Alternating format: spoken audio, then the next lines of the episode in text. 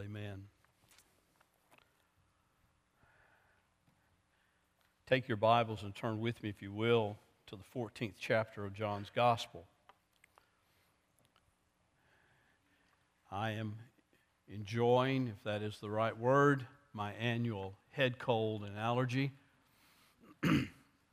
so uh, bear with me today. Pray for me today. Uh, I was sitting there feeling sorry for myself and feeling kind of miserable with a headache and everything clogged up. And then we sang, Behold our God. And I thought, how silly. How silly to feel that way when we serve such a great and mighty and awesome God. And so I, uh, I said, okay, Lord, it's not by my strength, but it's by your strength. It's not in my goodness, but in your grace. So here we are and here we go in John's gospel. An important passage. We've already talked about the fact that Jesus is now launching into his farewell discourse. Those 11 men that are still with him, there were 12, Judas has now gone out, and those 11 men that are still with him, apostles, those specifically called and set apart by Jesus Christ for the propagation of the gospel throughout all the world. Understand this that you are here this morning, believers in Jesus Christ, because of the faithfulness of those 11 men. You are here this morning as a direct descendant, spiritually speaking, of those 11 men who went forth and shared the gospel under great duress, under great stress, under great danger for the glory of God and the glory of Christ. You are here this morning, and I am here this morning because of their testimony. And so Jesus gathers them around. We saw last week, you know, they, they wanted to argue with him a little bit. No, Lord, you're not going anywhere. And if you go, you know, we'll, we'll, I'll die with you, Peter said. And Jesus said, before the, before the rooster even crows, you're going to deny me, and, and all these things. We, we see those taking place in the scripture. But in verse four, chapters 14, 15, and 16, particularly, he lays out his plan, he lays out his purpose for what he wants you and me to understand about the Christian life. And he says, This is vital, this is important for you to get this. And he starts out by talking about comfort, if you will, comforting words for anxious hearts or troubled hearts. These men are troubled. They love the Lord. They've spent time with Him. They have been taught by Him, instructed, and, and, and all through their, these three years or so of ministry. And now He's saying, I'm going away. And they don't like that. They're nervous about that. They're worried about that. They're anxious that He's going to leave them. Here is words starting in verse 1 of chapter 14. Do not let your heart be troubled. You believe in God, believe also in me. In my Father's house are many dwelling places. King James translates that mansions. If it were not so, I would have told you, for I go to prepare a place for you. And if I go and prepare a place for you, I will come again and receive you to myself, that where I am, there you may be also. And you know the way where I'm going. And Thomas said to him, Lord, we do not know where you are going. How do we know the way? And Jesus said to him, I am the way, the truth, and the life. And no man, no one comes to the Father but through me. If you had known me, you would have known my Father also, for now from now on you know him and have seen him. And Philip said, Lord, show us the Father, and it will be enough for us. And Jesus said to him, Have I been with you so long? Have I been so long with you, and yet you have not come to know me, Philip? He who has seen me has seen the Father. How can you say, Show us the Father? Do you not believe that I am in the Father and the Father is in me? The words that I say to you, I do not speak on my own initiative, but the Father abiding in me does his works. Believe me that I am in the Father and the Father is in me. Otherwise, believe because of the works themselves.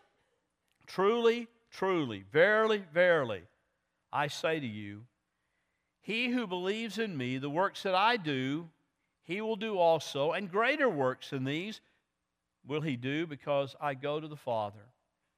Whatever you ask in my name, that will I do, so that the Father may be glorified in the Son. If you ask me anything in my name, I will do it.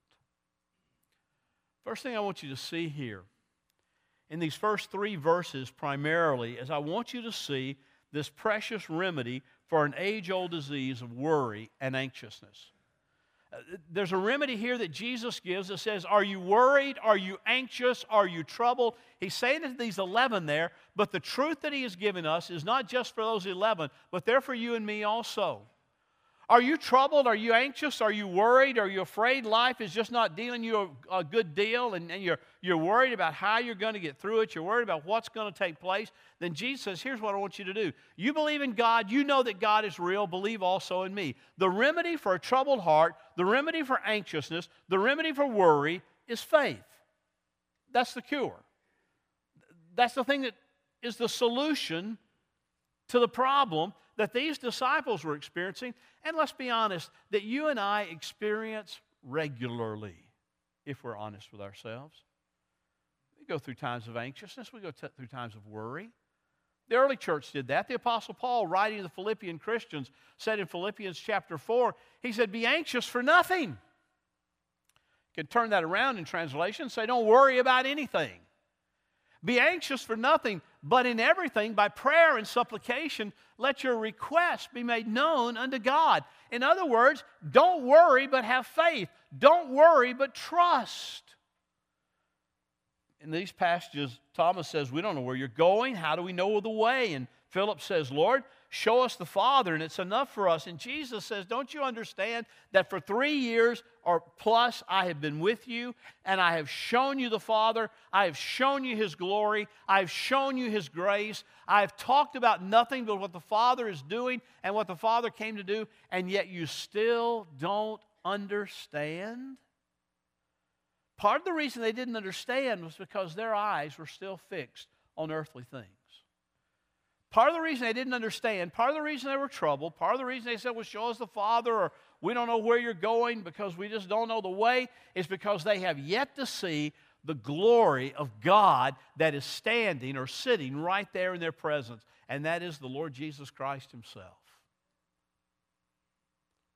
They're still so earthly minded. They're still wondering, what is this all about? Why is this happening? What is taking place? Why would you leave us? But faith in the Lord Jesus is really the only sure medicine, the only sure cure for troubled hearts. Isaiah wrote in Isaiah uh, 26 3, he said, You will keep him in perfect peace whose mind is stayed on you.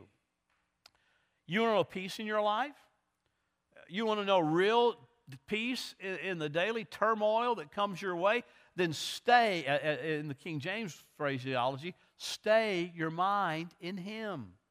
Stay your mind on Him. And stay just means fix it there and leave it there and see how He is at work and trust Him to work out even in all these various circumstances. To be, be the one who will work it out for His glory and by His grace. Jesus said, Don't let your hearts be troubled, trust. Don't let your hearts be anxious, faith it. Not fake it, faith it. Believe it. Know it to be true. And stay your heart and stay your mind upon Jehovah, upon God, upon Jesus Christ, and set your eyes upon Him. Second thing Jesus says here about for the troubled heart is, He said, I want you to understand, it's not only in this life fixing your eyes upon Him, but your heart will be, will be relieved, your heart will be settled, your, your anxiousness will be cured if you also understand that there is a, there is a comfortable place of rest that is yet out there. That is heaven, the abode of the saints, the place where every person who has put their trust and faith in Jesus Christ will one day be. And Jesus says, I want you to understand this. Don't let your heart be troubled. Think about me, believe in me, trust in me now. But I want you to know I'm going and preparing a place for you.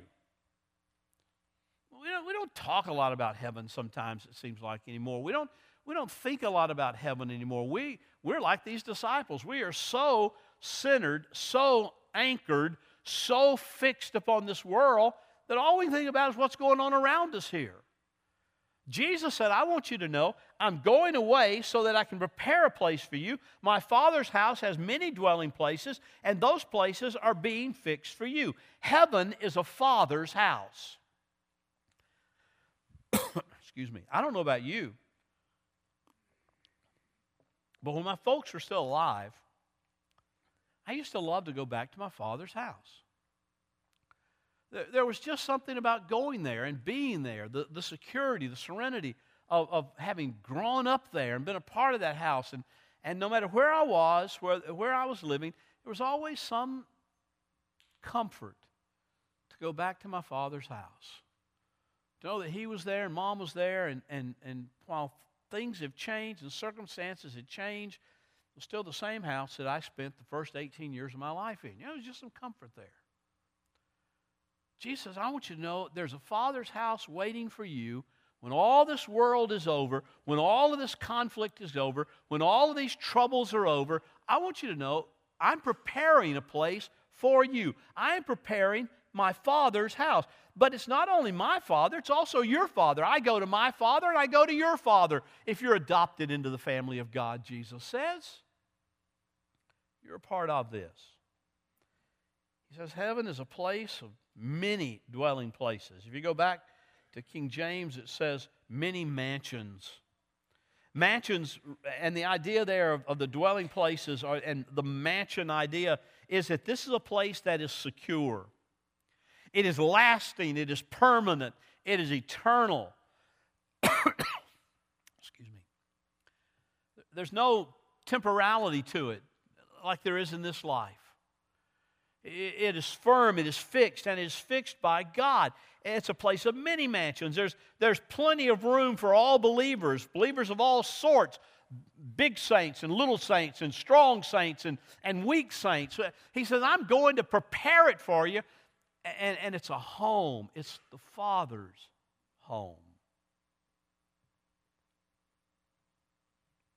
Doesn't matter if you're strong or weak, important or, or in your own eyes insignificant,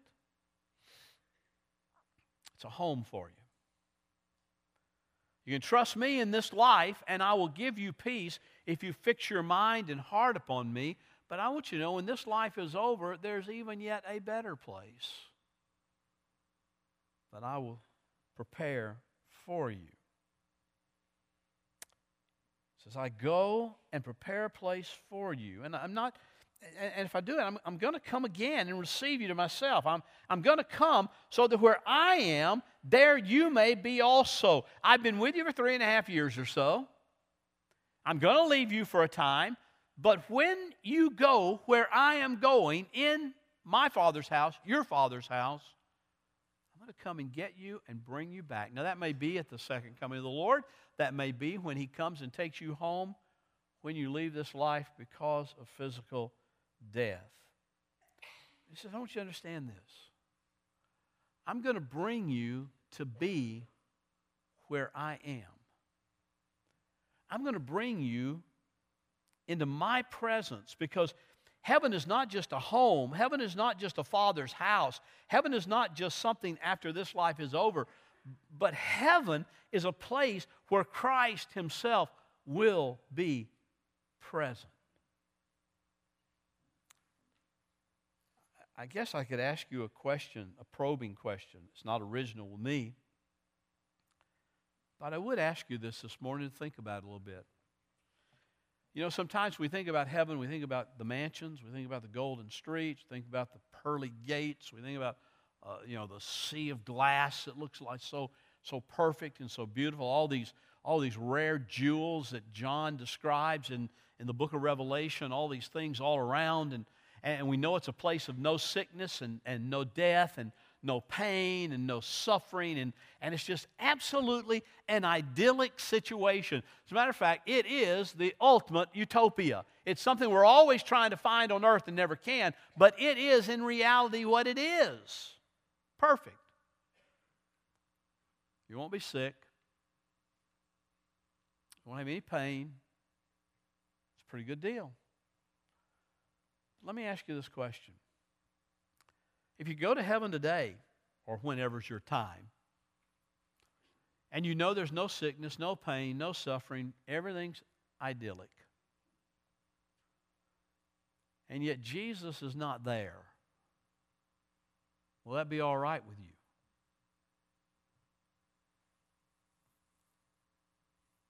You see, the way you answer that question will pretty much tell you really who or what your God is. If you were to say, no, heaven would not be heaven without Jesus, I don't care how good it is, I don't care how perfect it is. If Jesus were not there, He's my Savior, He's my Lord, He's the one upon whom I fix my life. But if you say, well, I can, yeah, I can get along without Him, no big deal. As long as everything's perfect, as long as I'm not sick, as long as I got no pain, everything's all right. Then your God is yourself, not Him. Do you understand that? It's, it's wanting to be satisfied in yourself, not satisfied in the presence of Christ alone. So, heaven is a place that is a home, a father's home that is filled with comfort and perfection and and absolute care, no sickness, no disease, but it's also where Christ Himself is present. This passage teaches us that, that we're on solid ground expecting good things yet to come. Jesus promises it, He says it. And if He is who He says He is, the Son of God, Messiah, Savior, Lord, then we have it on, we have it on solid ground to expect those things. And so, so Jesus' cheering words here to these disciples not only trust in me, but one cheering word is, I go to prepare for you. Hear that, folks. When Jesus died on the cross, rose from the grave, ascended into heaven, he went to prepare a place for you. And then the second cheering word he gives is if I go to prepare a place for you, I will come again and receive you to myself. Now, these disciples were troubled. Jesus said in verse 4, You know where I'm going, you know the way where I'm going. And Thomas said, Lord, we don't know, we don't know where you're going. How do we know the way? Don't miss this. This next statement of Jesus we use many times just kind of flippantly and kind of lightly, but it's so significant. Jesus said to him, I am the way and the truth and the life, and no one comes to the Father but through me.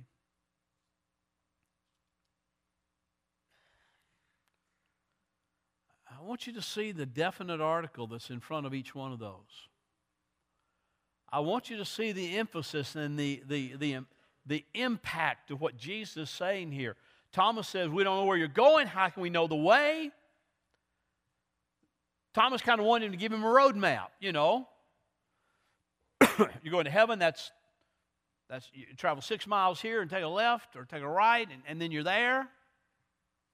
He says, No, no, you got to understand, Thomas.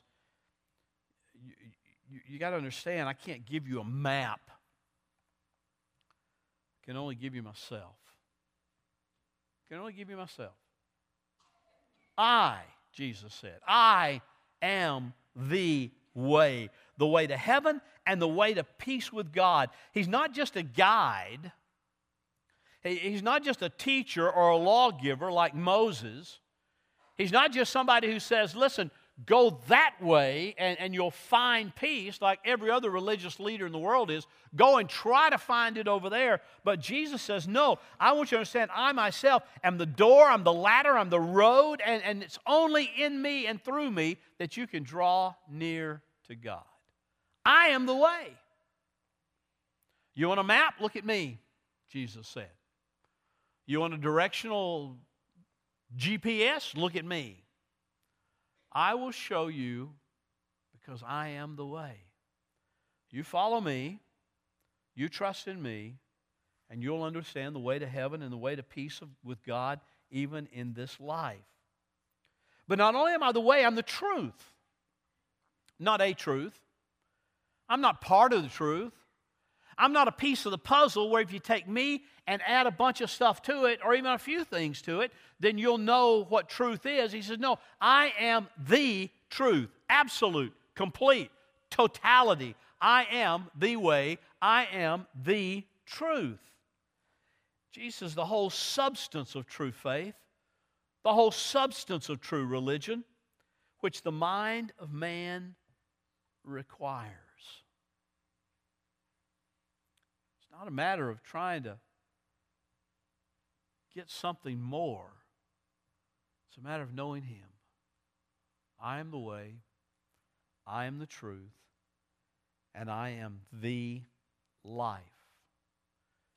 There's no indefiniteness in any of this. There's no point of perhaps there's some other way, some other truth, some other life. No, the sinner's title to eternal life and pardon is in Christ. The believer's root of spiritual life and holiness, the surety of the Christian's resurrection life is in Him and Him alone. I might note that in this one verse, verse 6, one simple verse, Jesus expressly shuts out all ways of salvation except himself, but himself. He shuts it out.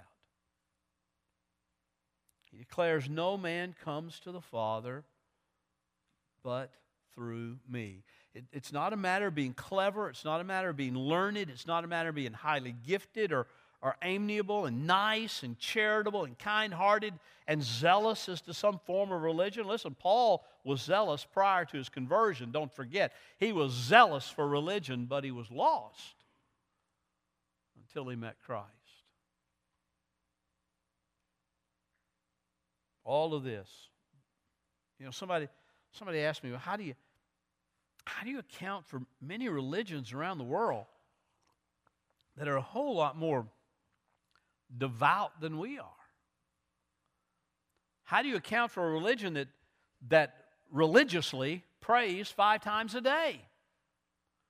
The call is given out, they lay out their prayer mat, they lay down in, and, in a certain direction, and they pray, and they quote their, their, their holy book, and they, they, they over and over they pray. And, and man, they would not dare miss that. That's pretty zealous, if you ask me.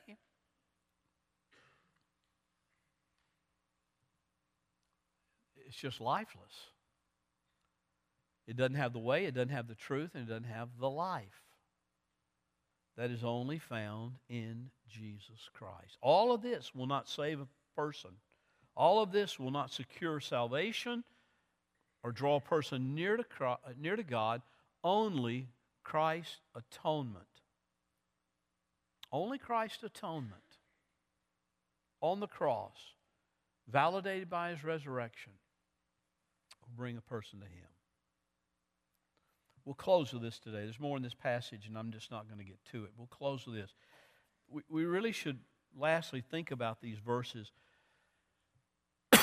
about the mysterious union that is between God and the Son, the Father and the Son.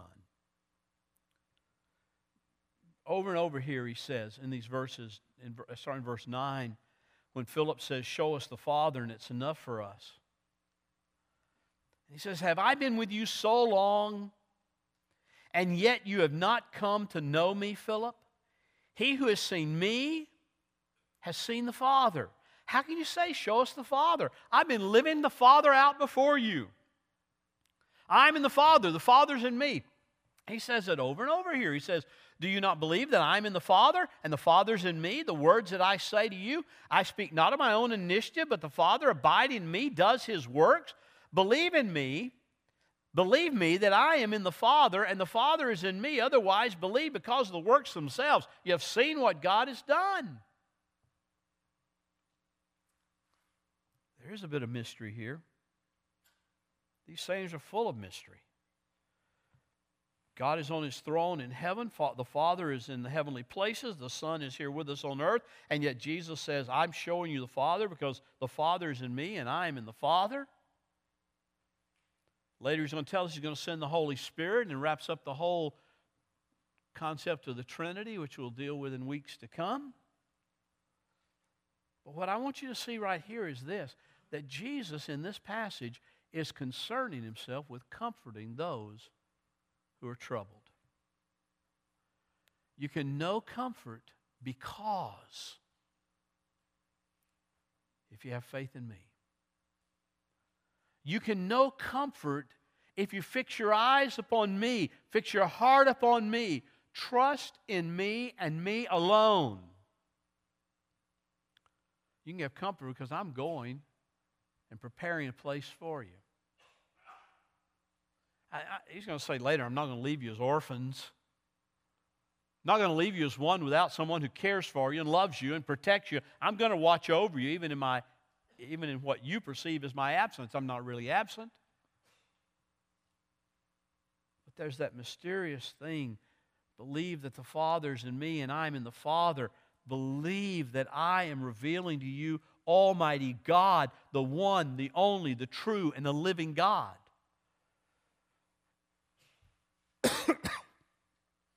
Believe and know. it may very well be that you're here this morning, your heart's troubled. I, I, I text back to my friend that, that texted me earlier just to pray for him. I said, You know, I'm, I'm preaching on John 14, 1 through 14 today. Go back and read 1 through 3. And he texts back to me, Thank you, brother, I needed that. You know, it's, it's a matter of reality that if we take our eyes off of Him, we will become troubled. If we think we can solve it ourselves and, and fix things ourselves, we will become troubled. If we worry about why this isn't working out that way and this isn't working out that way, and we're all troubled because that's the way we think it ought to work out, we will become troubled and worrisome and anxious and And in reality, when we worry, and listen, I can say this because you're looking at the biggest worrier in the world. I could write the book on it. But when I do that, when you do that, you know what you're saying? You're saying, I really don't believe Jesus is telling me the truth. I really don't believe that God is sovereign and that God is in control of all things. I really don't believe what I say I believe. That's what worry says. When you worry, you become a practical atheist.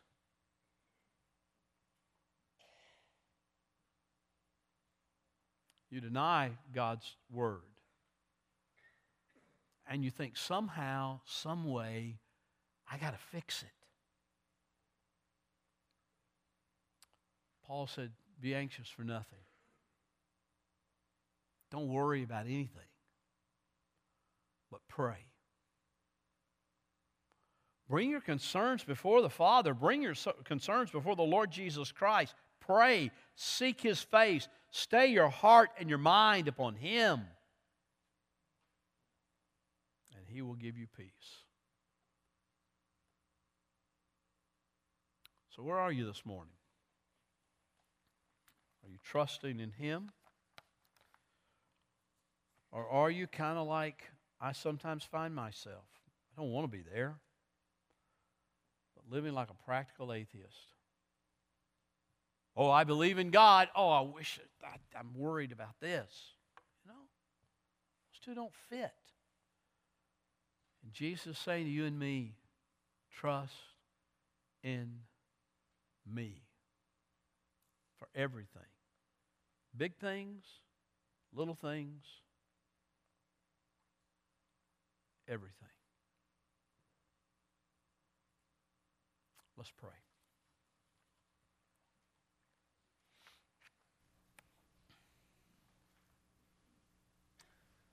Father, we are grateful to you for your word, your truth, your presence, your promises, your Lord, for just that bold and powerful statement that you are the way, the way, the truth, the life.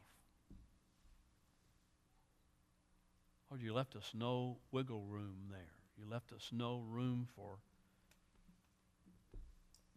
equivocating.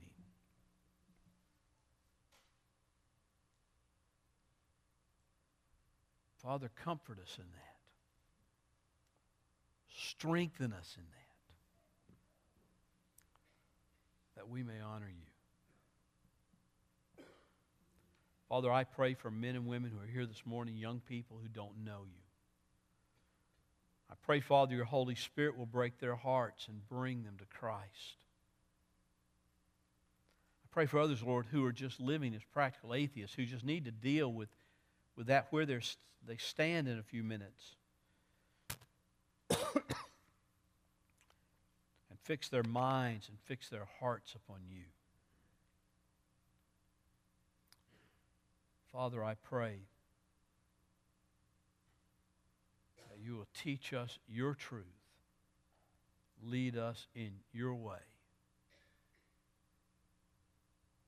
and comfort us in the midst of that. For we pray in Jesus' name. Amen.